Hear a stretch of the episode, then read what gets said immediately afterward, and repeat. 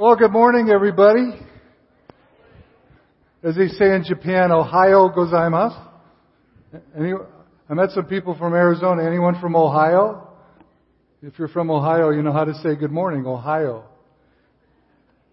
People in Ohio love to hear that, but Illinois people, we don't like that. So, so yeah, it's great to be with you. Uh, we just arrived in, uh, from Tokyo on Wednesday, so my wife are right in the middle of jet lag.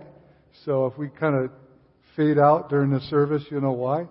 Uh, we uh, uh, we're here visiting uh, some of our churches, like yours, partnering churches, and we're also hanging out with our family, enjoying our grandkids and our kids. And uh, I grew up in uh, the Chicago area. I was born in Chicago, lived near Wrigley Field for a few years, and then we moved to Rolling Meadows, and I grew up there. So I'm from Chicago, but you know I spent half of my life living in Tokyo, Japan. And uh, we're always asked what are some differences between living in uh, Japan and the U.S. And here's just a few of them. Uh, one is that we drive on the left-hand side of the road, so uh, be careful following us out of the driveway today. Uh, uh, for you who are, who are wait staff, I'm sorry, but there's no tipping in restaurants in Japan, uh, which I have to remind people to remind me to tip, tip when we come here. And uh, Tokyo is very high paced. It's very uh, people very driven. I was just last week on a very crowded, crowded commuter train in Tokyo, and when we arrive in O'Hare Airport, I feel like we slow down uh, from from Tokyo. And there's a lot of space here, a lot of space in America. It's, I drive and stop at a traffic light and there's just a few cars around me and I'm thinking, where is everybody? You know, in Tokyo, you're always in crowded traffic. Uh, but there are differences at a deeper level between America and Japan, uh, like beliefs and, and values and worldview. And some of the big differences is how Japanese view God and His grace. Uh, in the United States, most people are concerned about a proper relationship with God, the creator and judge of the universe. But in Japan, they're concerned with good relationships with the spirit world, which is around them, dealing with fortune and misfortune, determining life's direction, and what about their, what are their ancestors doing with them right now? And uh, Japan is a really high tech and developed country, as you know, and so it's not uncommon to see you know, a, a very high-tech car with a hybrid engine and maybe some radar sensors on it. But on the back of the car is a little uh, amulet sticker, lucky charm for traffic safety. So Japanese, they want to cover both bases, you know. Uh, and uh, where we live, first of all, Japan is a very group, a very group society. Everybody belongs to a group, and you're expected to conform to the expectations of that group. And so the Jap- for the Japanese, their parents, their friends, and others determine their approval and acceptance, whether you're good enough. And they have a saying in Japanese, the deru kui wa utaru. Uh, the nail that sticks up gets hammered down. And so if you're sticking up, you get hammered down uh, in Japan. And that's especially difficult for Christians because in Japan only 1% of Japanese are believers in Christ and it's really hard to live in a society like that. Also, uh, Japan is also a culture of obligation. Japan is a top down culture, which means that everyone is obligated to perform for their elders, their parents, their teachers, their leaders, and especially true in school and the workplace. And often we see this among pastors and Christians that uh, they, there's this relentless drivenness for the approval of other people. Uh, and many Christians are exhausted from continually performance driven diligence, leading to emotional problems. And uh, some Japanese actually die, you know, from overwork. It's, it's a, they write it on their death certificate. He died not from heart disease or cancer, but from overwork. And just this last week, I read in the newspaper, you know, they're getting ready for the 2020 Olympics in Tokyo a man died from overwork because he was working so many hours. And third, there's an unseen side of Japan, kind of a Japan that hides itself, the social problems, kind of the emotional problems, and the relational difficulties. And there are a lot of hurting people in Japan right now. Uh, Japan is not proud of this. And one extreme example is uh, two million young people uh, high school, a little older, are, have what is called acute social withdrawal syndrome, or hikikomori. And for, this is for fear of society, and they do not go out of their rooms for at least six months. They live in a room of their house because they're f- uh, fearful of, uh, of society. Can you imagine that? This is the place that we've been living the last 30 years. J- Japanese so- society cries out for true community, like a church that loves and accepts everyone. Can you understand a little bit what I'm talking about? This is where we just came from on Wednesday. And for us, we're living in Japan. I think it, we, God has put us in a place where we can learn grace, God's grace at a different level that we could have if we just stayed here. Much of Japan's culture is going upstream against God and His gospel of grace. And we have this strategic ministry of training other people and starting churches of grace through the Church Planting Institute. And CPI emphasizes leaders with spiritual life and spiritual transformation going on all the time, driven by grace. And uh, the challenge of the gospel is not just to understand it in our heads, but also to live it consistently every minute of our lives. And so we developed a manual called Walking in the Gospel uh, for leaders and churches. And we just, this last year, uh, if you've been reading our news, we had some very successful, we call them Grace Week intensives. A whole week of learning about grace. Can you imagine how that is transforming? Uh, Japanese need the gospel of grace, but we all need to grow in our appreciation of grace. I need to understand grace more fully. Uh, how about you? Do you need to learn about grace? And we'll see later how Elaine and I are learning more about God's grace in, his, in our lives. And uh, God changed my life uh, after high school. I was uh, kind of a prodigal son and was far from the church. God changed my life, and I learned these biblical truths of how much God loved me and what Jesus did for me as my Savior. And uh, but I keep forgetting it, and I keep needing to relearn it. And it, but it continues to change me the more I apply it in my life. And today I'd like to look at a passage in Ephesians chapter 1 briefly. If you have your Bibles, you can open your Bible, or if you have an app, you can go to Ephesians chapter 1.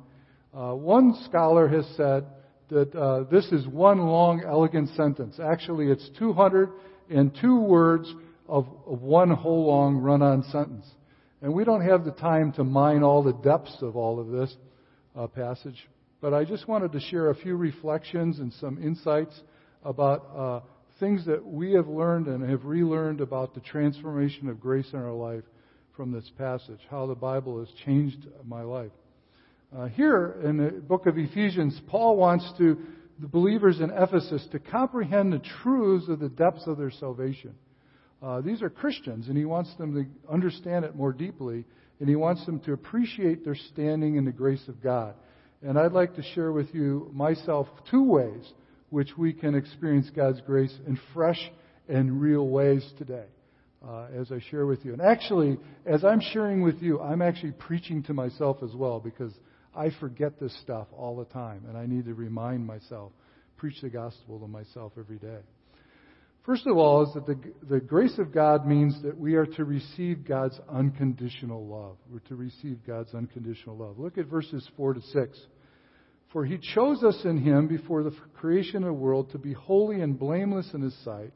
In love, he predestined us for adoption to sonship through Jesus Christ in accordance with his pleasure and will to the praise of his glorious grace, which he has given us in the one he loves.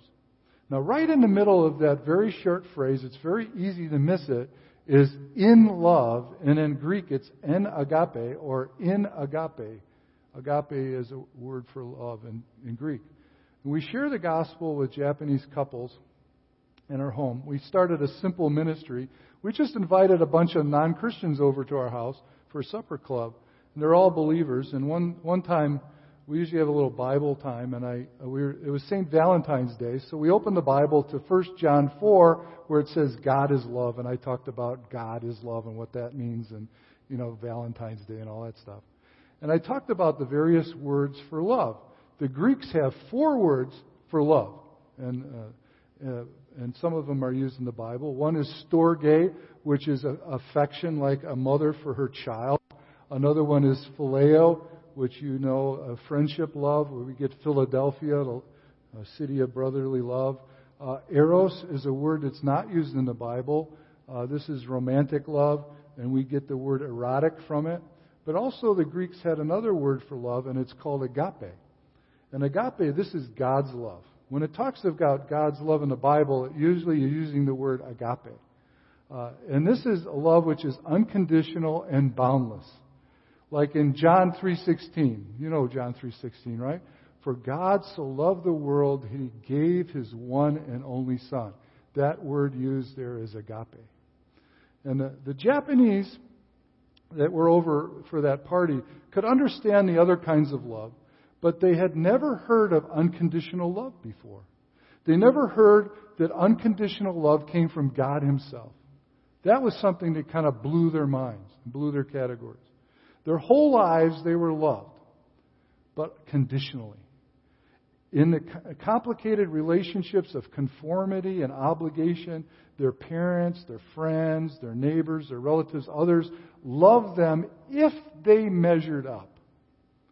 If they did well in school, if they behaved well, they were loved. If they did not, they were not loved. Think about that for a moment. There is a creator God that we just sang about a few minutes ago, and he loves you without any conditions whatsoever. Do you believe that? There's no love if, there's no love because. Imagine that. That is agape. That is the love of God in the Bible. What do you think of that? This was earth shattering for these Japanese. And Elaine and I were really kind of caught off guard. We didn't really expect this. And after, after that, we called this group, we actually named it the Agape Group because they're so into agape. Uh, and more about them a little bit later. But besides Christianity, all of the other religions in the world are con- love is conditional. But why don't you and I receive this unconditional love more than if we really believe in it?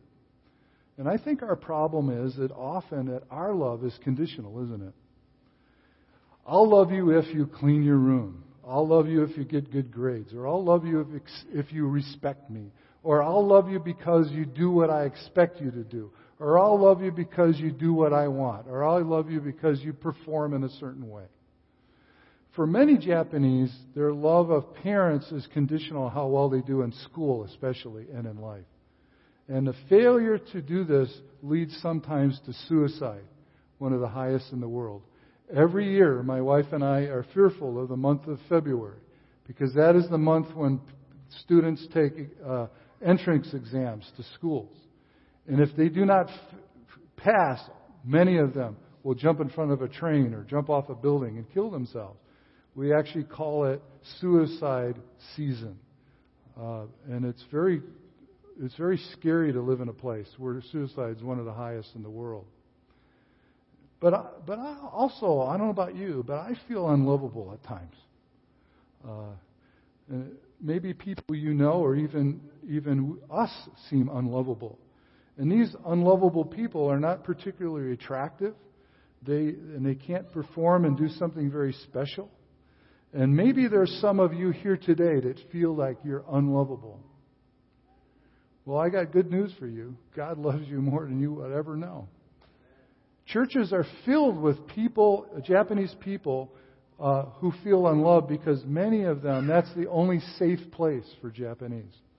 Uh, they feel unconditional love there. Now, you and I know that we are to accept God's unconditional love for us. But we struggle, don't we, when we feel unlovable? We feel we don't deserve others' love, even God's love sometimes. And we think we're unworthy. I do. But remember this Jesus loved the unlovable people.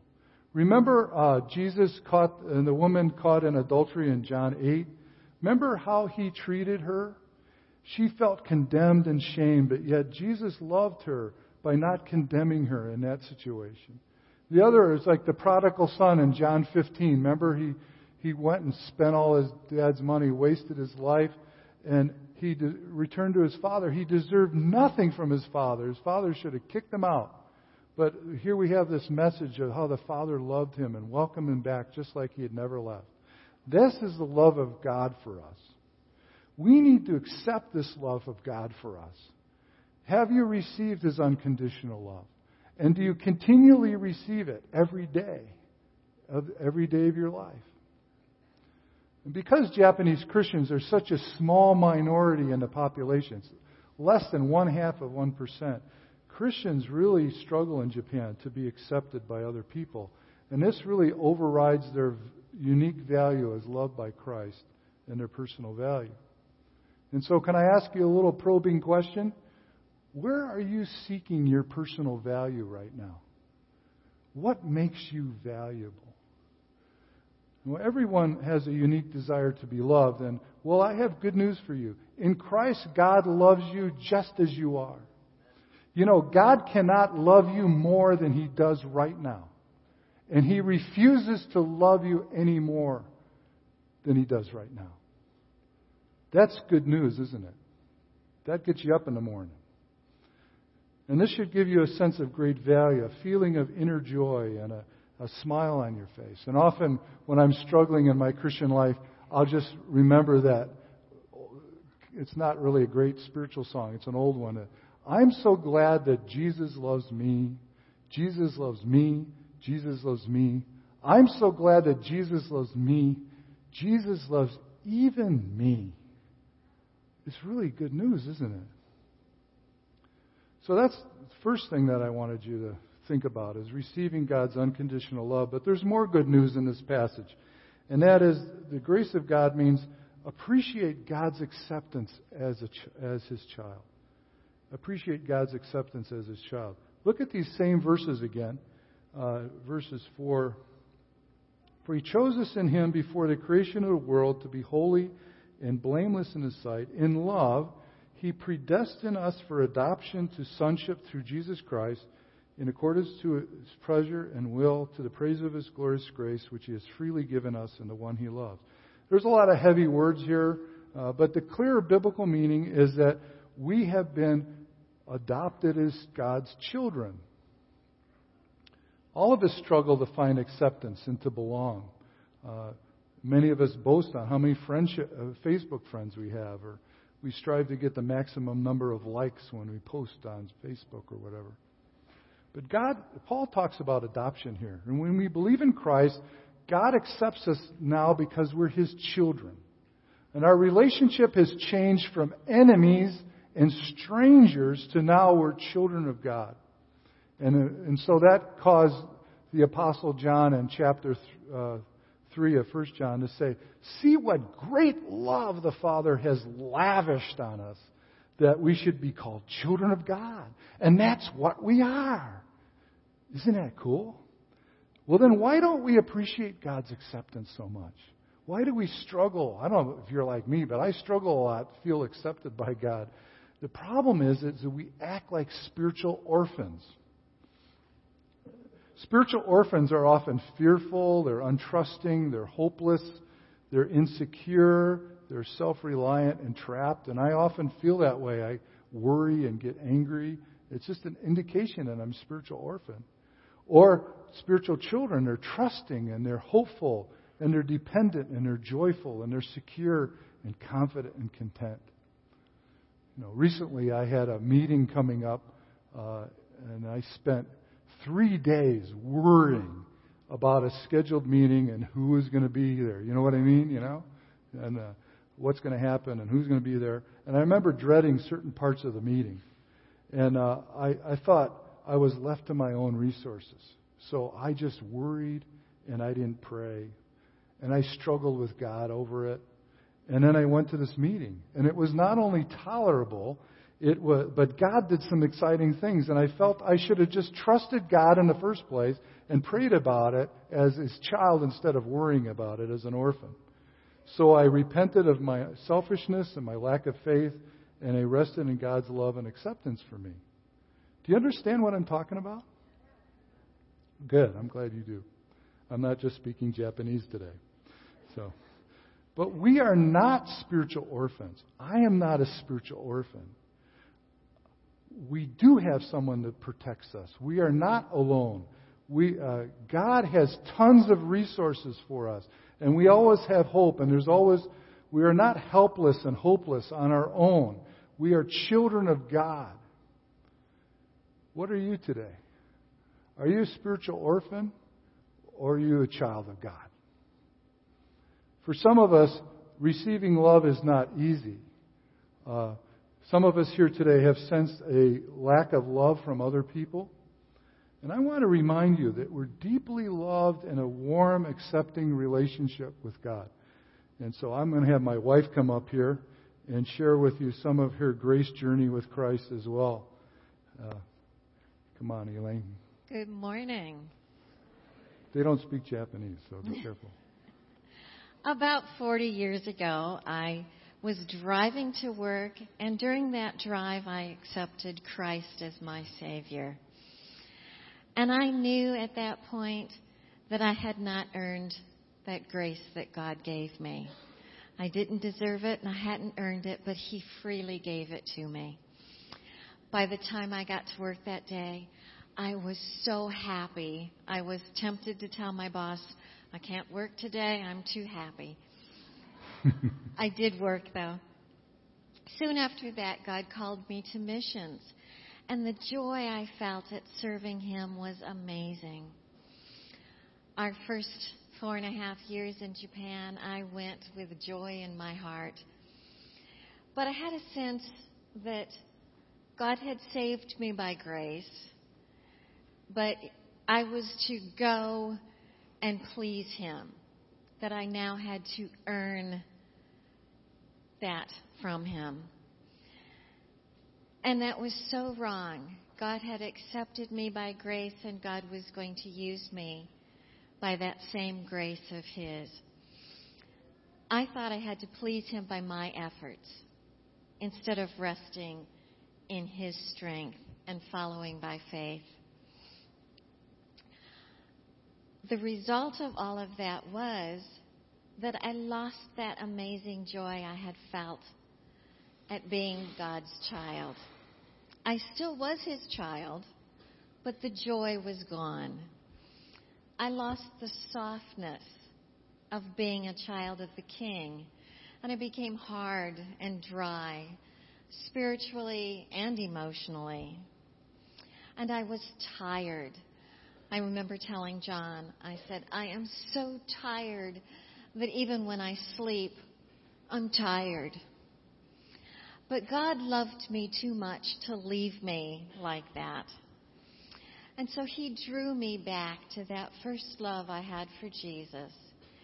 And He reminded me that it's by grace that I was saved. Mm. And it's by grace and a walk of faith that I go through each day. It's that faith in Christ and living by faith that brings joy and hope and contentment. So I want you to remember grace is not earned. It's a free gift that God gives us. Thank you, Elaine. Isn't she awesome? She's my secret weapon.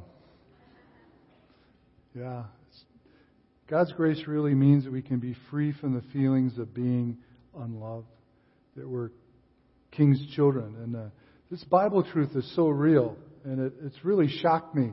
Uh, several years ago, we were working with a Japanese pastor's wife. We'll just call her Hanako. She seemed so defeated in her life, and she felt that she could never be good enough for her parents' expectation of her. The church that they were at was not doing well and there was this fear of shame and loss of face and failure and defeat and struggle, uh, especially in front of all her friends, and a very little encouragement from them. And her husband and, uh, and her wanted some help, so they came to Elaine and I to do some spiritual mentoring, which we do with leaders in Japan.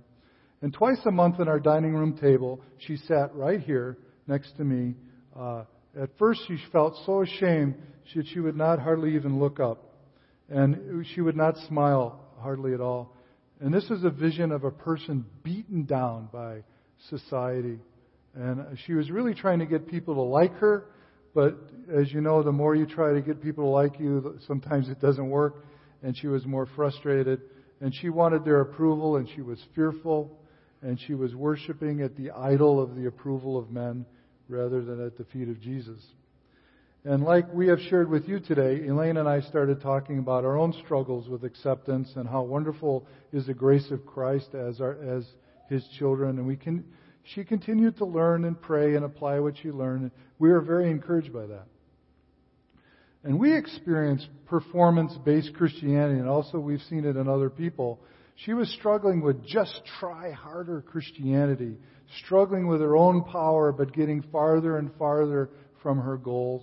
And we, we saw perfectionism in her, which is often fueled by legalism or moralism, not the gospel of grace. And so Elaine and I have experienced this as well. So we talked about the promises of God for us uh, in love and acceptance, and we'll just uh, throw up, throw a few of them up on the screen here. That for one is that we're fearless.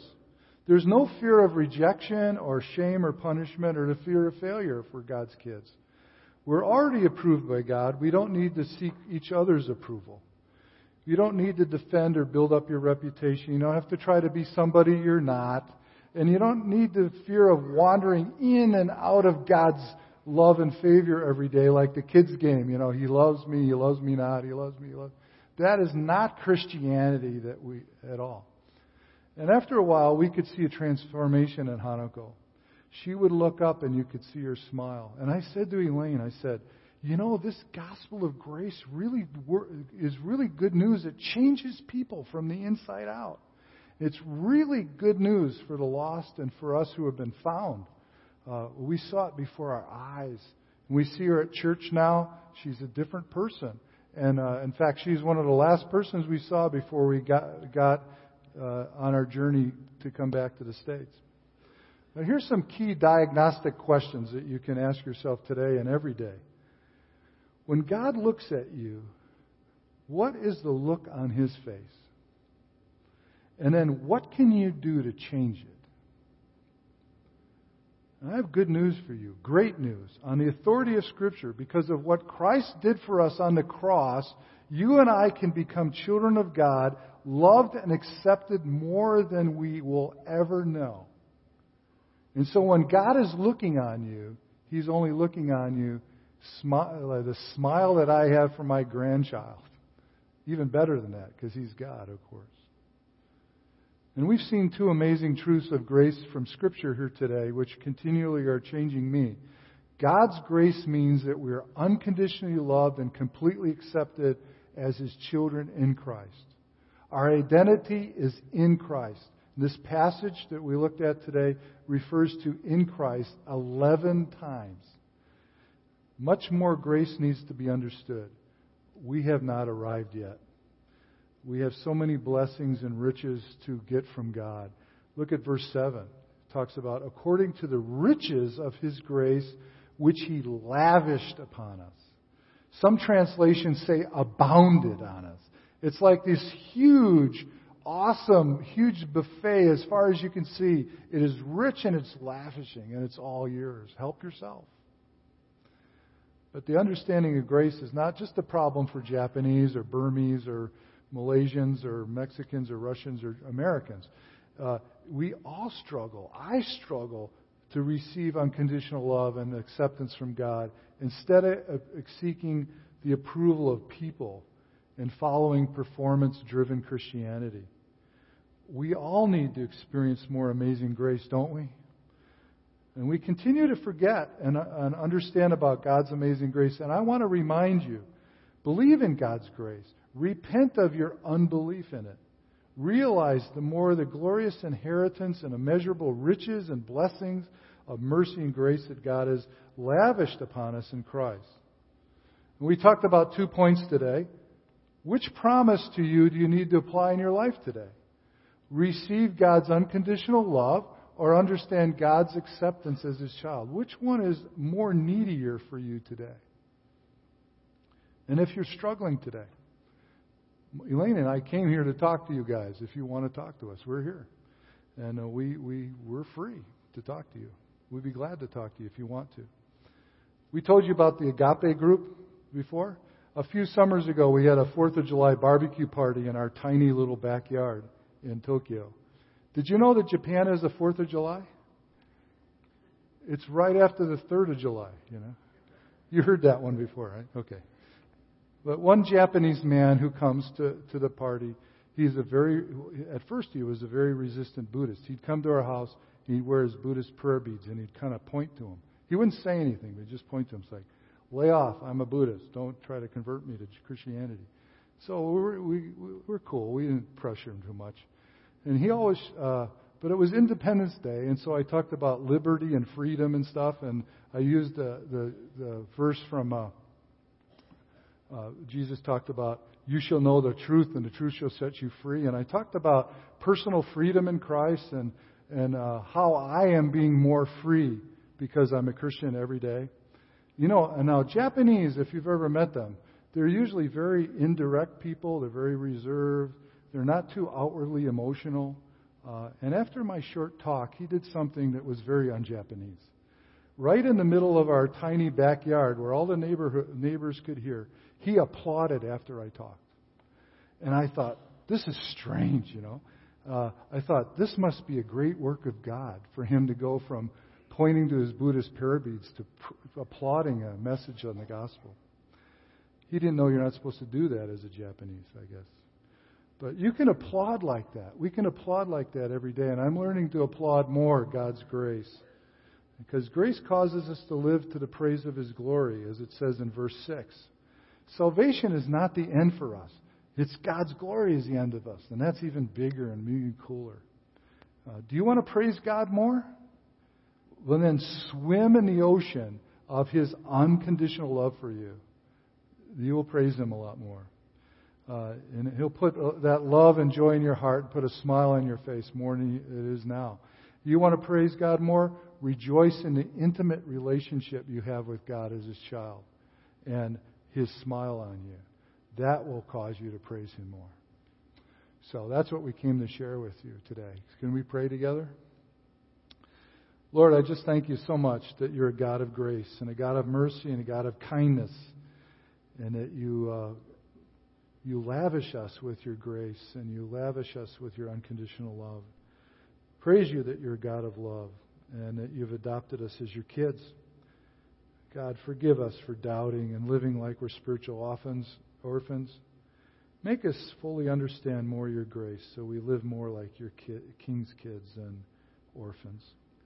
And teach us to be amazed at your grace, how it blesses us, how it saves us, and how it lavishes us so richly and makes us feel valuable. Help us to seek value in what you say, not what others do. And in your Son, we know we'll all be united in Him, and help us to live to the praise of your glorious grace. Show us how to love unlovable people with your unconditional agape love. And Father, too, teach us how to accept one another just like you do, so that we can be people who are known to be people of grace and love. And so we thank you in Christ's name. Amen.